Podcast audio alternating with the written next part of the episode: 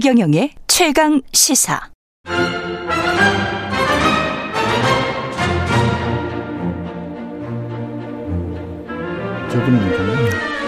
네, 매주 목요일 이 시간에는 여야 의원들과 토론하고 있습니다. 오늘은 국민의힘 송원석 의원 그리고 민주당 강선우 의원 두 분 모셨습니다. 안녕하세요. 네, 안녕하세요. 안녕하세요. 반갑습니다. 예, 싱하이밍 중국 대사 발언으로 윤석열 대통령 국민들이 불쾌감을 느끼고 있다. 청나라의 위안스카이가 떠올린다는 위안스카이가 떠오른다는 사람들이 많다. 아, 이렇게 지금 뭐 양국 관계가 이렇게 좀 직접적으로 격화되는 양상인 것 같기는 한데 시작의 출발점은 민주당이 이 싱하민 대사를 만난 것이다. 국민의힘은 그렇게 지금 생각을 하시는 거죠. 네, 그렇죠. 예. 판을 깔아줬다라고 보여지는 겁니다. 음. 예. 지금 이렇게 미묘한 시기에 굳이 그 국장급 외교부 공무원이었던 싱하이밍 대사가 어 우리 대한민국의 제1야당 원내 제1당의 대표를 음. 어 오라 해서 갔는데 거기서 준비된 자료를 가지고 15분 동안 계속 일방적인 훈시성 얘기를 했다. 음. 그 판을 깔아주고 이재명 대표가 아무런 반박도 하지 않았다는 데서 처음 출발한 게 문제였다. 이렇게 네. 보는 겁니다. 강선호 의원님이.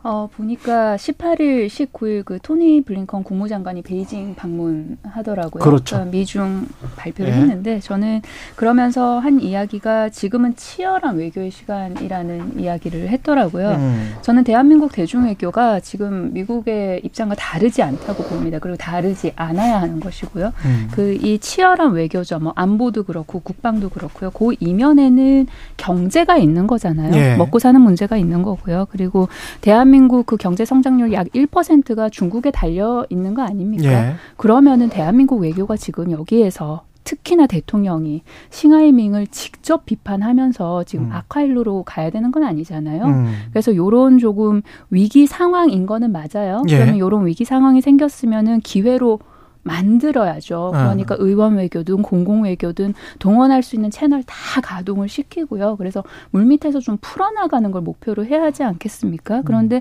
대통령은 외교에 있어서 약간 최후의 보루 같은 거잖아요. 특히나 이렇게 갈등이 격화됐을 때는 가장 끝에 남아서 뭔가 좀 buffering zone 같은 예. 역할을 예. 해야 되는 건데 저는 용산에서 대통령실 참모들이 대통령 왜 이렇게 보좌하는지 모르겠어요. 음. 대한민국 외교가 왜 이렇게 품격이 없어졌나라는 생각이 들거든요. 음.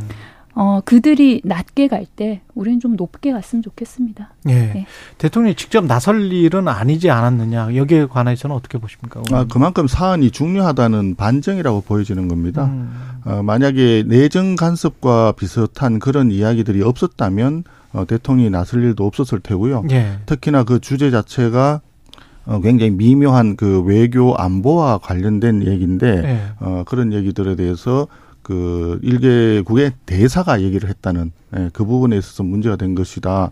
아, 이렇게 보여지고 특히 싱하이밍 대사의 얘기 중에 보면 한국이 미국과 중국 중에 배팅을 한다는 이런 표현을 쓴 게 있어요. 네. 그러면 자 과연 저 그래서 미국에 배팅을 해가지고 우리가 졌다 이런 식으로 패배했다 이런 식으로 만약에 해석이 되는 거라면 과연 미국과 중국 간의 어떤 어 패권 다툼이라든지 음. 이런 부분이 한국의 배팅에 의해서 달라지는 것이냐 음. 이게 이제 전, 저, 저 초점이 되지 않겠습니까? 네. 그럼 지금 현재 미국과 중국 간의 어떤 어 그런 관계에 있어서는 우리가 이제 배팅을 어디 하느냐의 문제가 아니라 오히려 세계 경제 질서에 있어서 누가 더 어, 부합하느냐. 다른 나라들 많은 나라들의 경제를 하려는 그 움직임에서 어디가 더 부합하느냐 또 지식 경제의 발전에 있어서 누가 더 우위를 점하느냐 음. 아, 창의력이 어디에 더 앞장서느냐 이런 거에 의해서 어, 결정이 될 텐데 그것을 마치 싱하이밍 대사는 어떤 정치적인 그런 배팅에 의해서 결정되는 것처럼 이렇게 이야기를 했단 말이에요. 예. 대단히 잘못된 인식이다. 아, 이렇게 생각을 합니다. 어, 그래서 물론 어, 대통령께서 어, 말씀을 하셔서 이 상황 자체가 음. 어, 더 커질 수도 있겠죠. 음. 그런 어, 그 우려를 하는 사람도 분명히 있는 건 사실이에요. 그러나 그만큼 사안이 중대하고 대한민국의 국격 어떻게 보면 독립국가로서의 문제, 어, 대한민국 국민의 자존심 어, 이런 것들이 상당히 침해를 받았다는 부분에 대해서 대통령께서 한마디 하신 거다. 음, 그럴 만해서 대통령이 이제 나설 수밖에 없었다. 전 사안이 매우 중요하다는 말씀에 100% 공감을 해요. 음. 너무나 중요하기 때문에 정말로 잘 다뤄야 하는 거고요. 예. 방금 우리 송원석 의원님께서 말씀 주셨다시피 고런 투로 고런 결로 고런 내용으로 저는 대통령이 음. 말씀하셨더라면 얼마나 좋았을까라는 아쉬움이 굉장히 남고요. 그리고 어, 중국뿐만이 아니죠. 그 대한민국이 주권 국가로서 뭔가 어, 침해를 당하고 있다는 느낌이 든 거는 지난 4월에 예를 들어서 미국 CIA 용산 대통령 집무실 도청 사건이 있었을 때 예. 그때는 어떻게 대응을 했었죠? 그것도 한번 같이 생각을 해봤으면 좋겠어요. 예. 그러면 여기에서 더 나가서 뭐 외교적 기피물이나 뭐 추방이나 이거는 이제 국민의힘 일각에서 잠깐 나왔었는데 거기까지 갈 문제라고 보세요? 아니면은 어떻게 보십니까?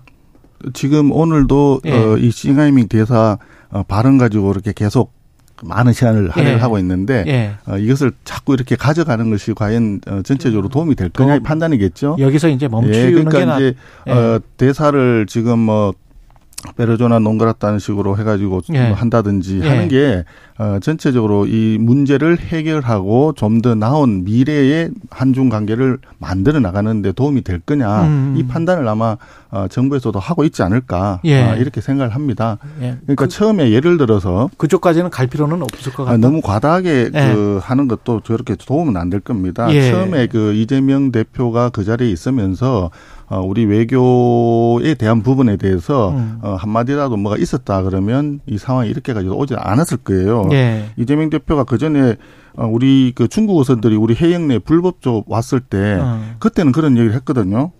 불법 영의 침범이다. 이런 거는 격침해야 된다. 음. 할 말은 한다. 이런 이야기를 그 과거에 한 적이 있습니다. 예, 예. 그 작년 2월 달이었을 예. 거예요.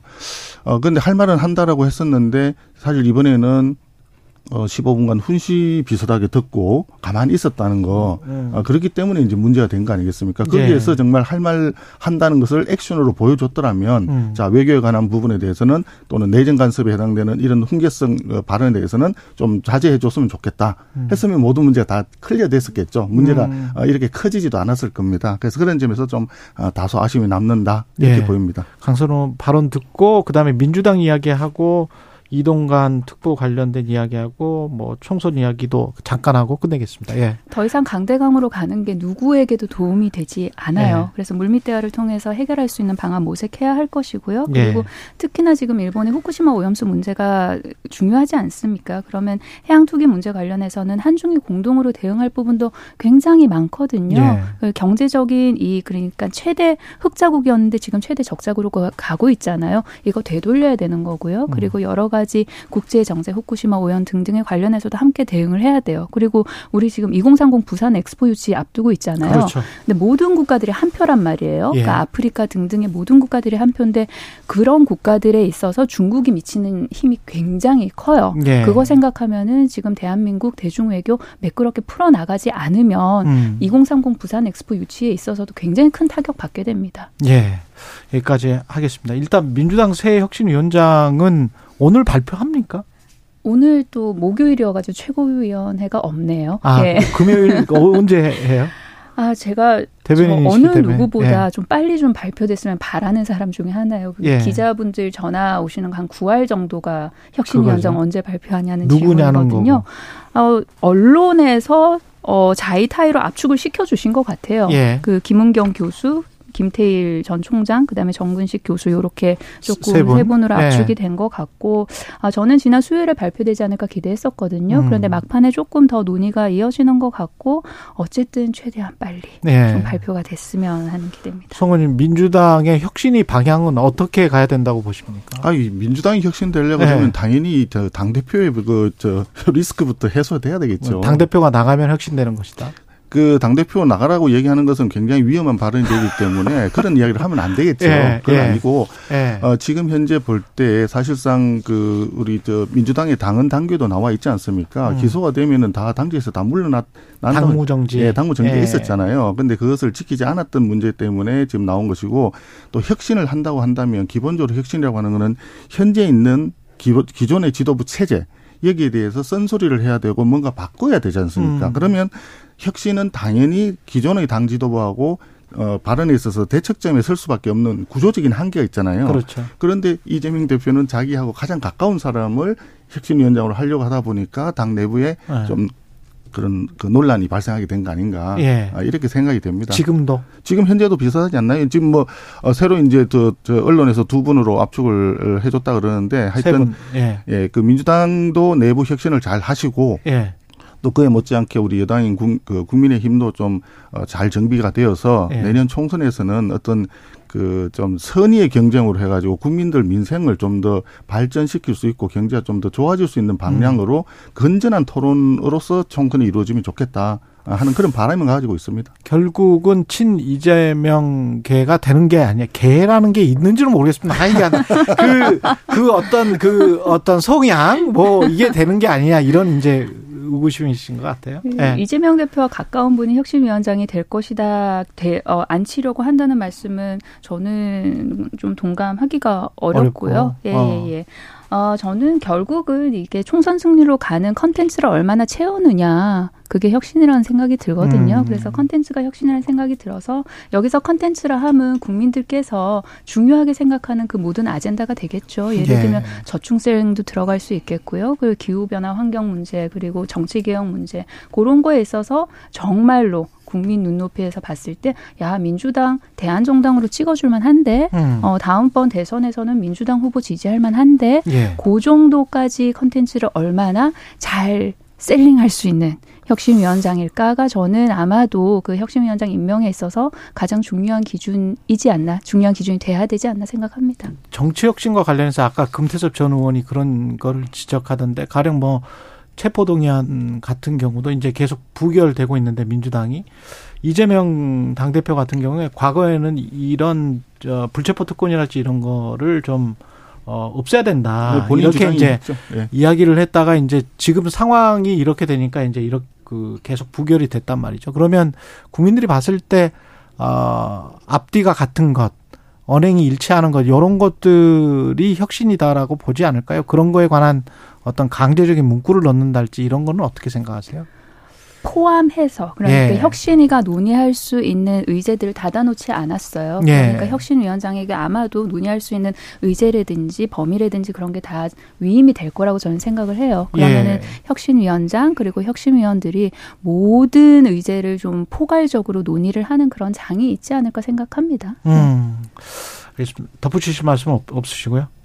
아니 뭐 얘기하려고는 한정없이 많은데 알겠습니다. 다음 주제로 가겠습니다. 이동관 대통령실 대외협력특보의 아들 학폭 논란 그리고 홍보 수석일 때 언론 장악 또는 언론 탄압을 지한 어떤 증거라고 지금 공개가 되고 있는 문건들 관련해서 하나씩 풀어가겠습니다. 아들 학폭 논란과 관련해서는 어떻게 어떻게 사실 파악을 하고 계시는지 모르겠네요.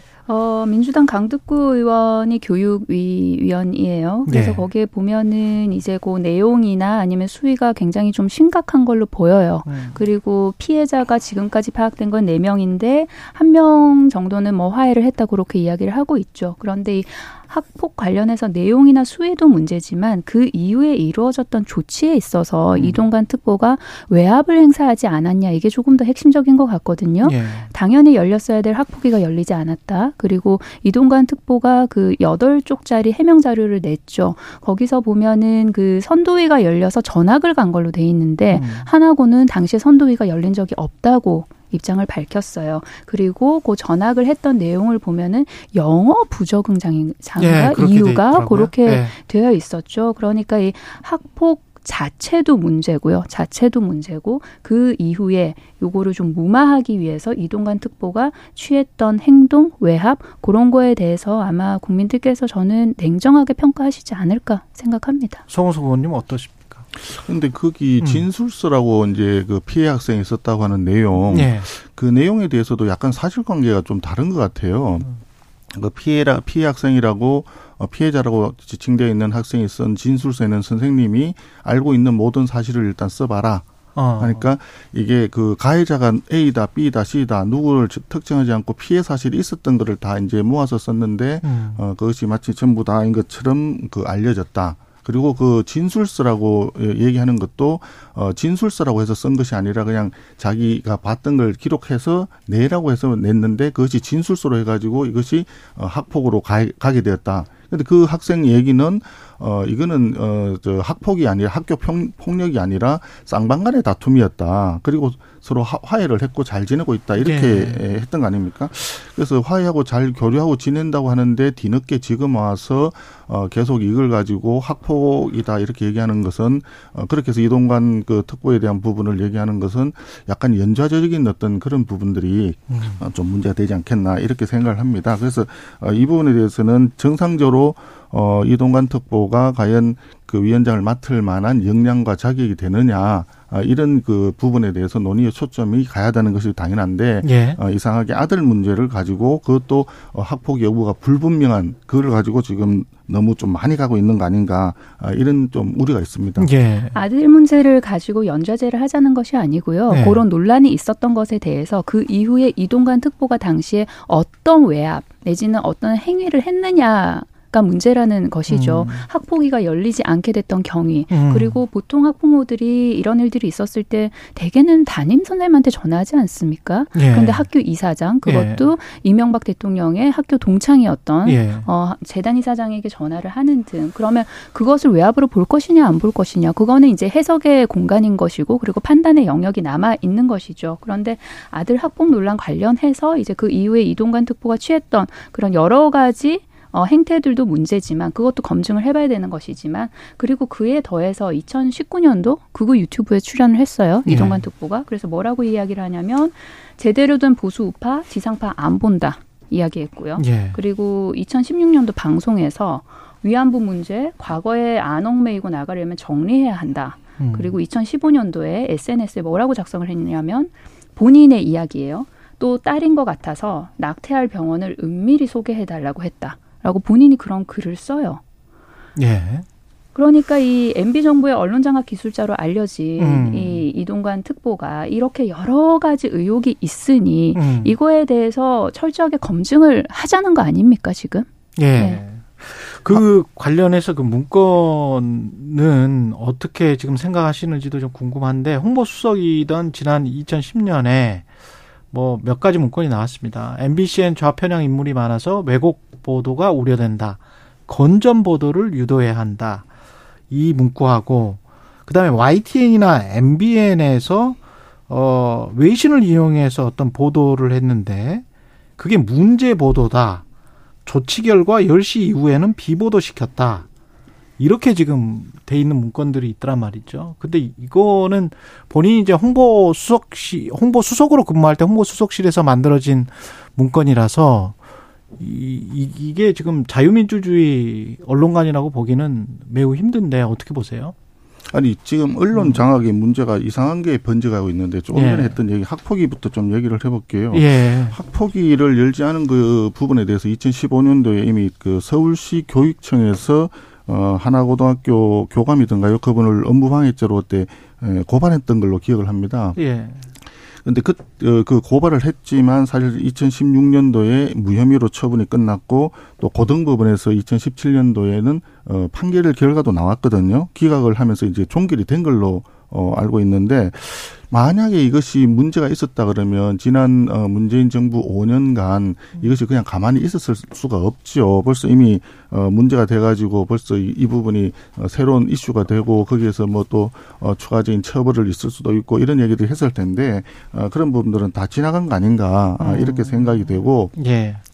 지금 이제 새롭게 드러나는 어, 또는 어 이슈화되고 있는 예. 어, 이슈화되고 있는 그런 문건에 대해서는 아마도 그 문건이 어떻게 또 나왔는지 그 부분이 더 어, 아마 좀 문제가 될 소지도 있을 거예요. 어, 그래서 과연 내부 자료인가 만약에 음. 어, 대통령실에서 그런 있었던 부분이라면 다 어, 대통령실 문서가 이관이 됐을 텐데 기록관에 본인들이 사찰을 바, 받았다라고 해서 정보공개 청구를 요청해가지고 그러니까요 피해자들이 받은 문건 중에서 그, 나온 거 아니에요? 그 문, 네. 문서의 출처가 어떻게 됐는가 하는 부분부터 조금 논의가 더 있어야 되지 않을까 이렇게 생각을 합니다. 음. 그래서 어 이런 어 지금 현재 흘러가고 있는 내용 자체는 아마 어, 그동안에 언론에서 상당히 우리 국민의힘에서 봤을 때는 편파적인 이런 부분들이 많았다고 어, 하는데 생각을 하는데 이 부분에 대한 예 굉장히 많았죠 많았는데 예. 이것이 어떤 의도를 가지고 한쪽으로 이렇게 몰고 가려고 하는 예. 그런 게 아닌가 아, 그런 우려를 하는 분들이 있습니다. 예. 그 문건 관련해서는 말씀 주셨다시피 그 당시 피해자가 정보 공개 청구를 해가지고 받은 문건이고요. 어, 여기에 어떤 뭐, 뭐 법적인 문제는 없어 보입니다. 그 음. 경위에 대해서 물어보셔서 말씀을 드린 거고요. 그리고 문재인 정부 5년 동안 그러면 이걸 가만히 뒀겠냐 하셨는데 이 모든 논란이 문제가 되는 이유는 이동관 특보가 지금 방송통신위원장이라는 그 고위 공직 을 하려고 해서 문제가 음. 되는 거 아닌가요? 그러니까 우리가 살면서 겪는 많은 일들 중에 이게 공직자가 아닐 때는 문제가 안 되다가 공직자가 되려고 하면은 문제가 되는 일들이 뭐 한두 개입니까? 그러니까 이거를 자연인 문재인 정부 당시에 자연인 이동관 특보로 보는 거랑 방송통신위원장 독립성과 중립성이 굉장히 엄격하게 요구되는 그 자리에 가려는 그런 인사 중에 한 명으로 보는 거랑은 다른 거죠. 그래서 음. 거기서 같은 잣대를 적용하면 안 될 것 같아요. 예.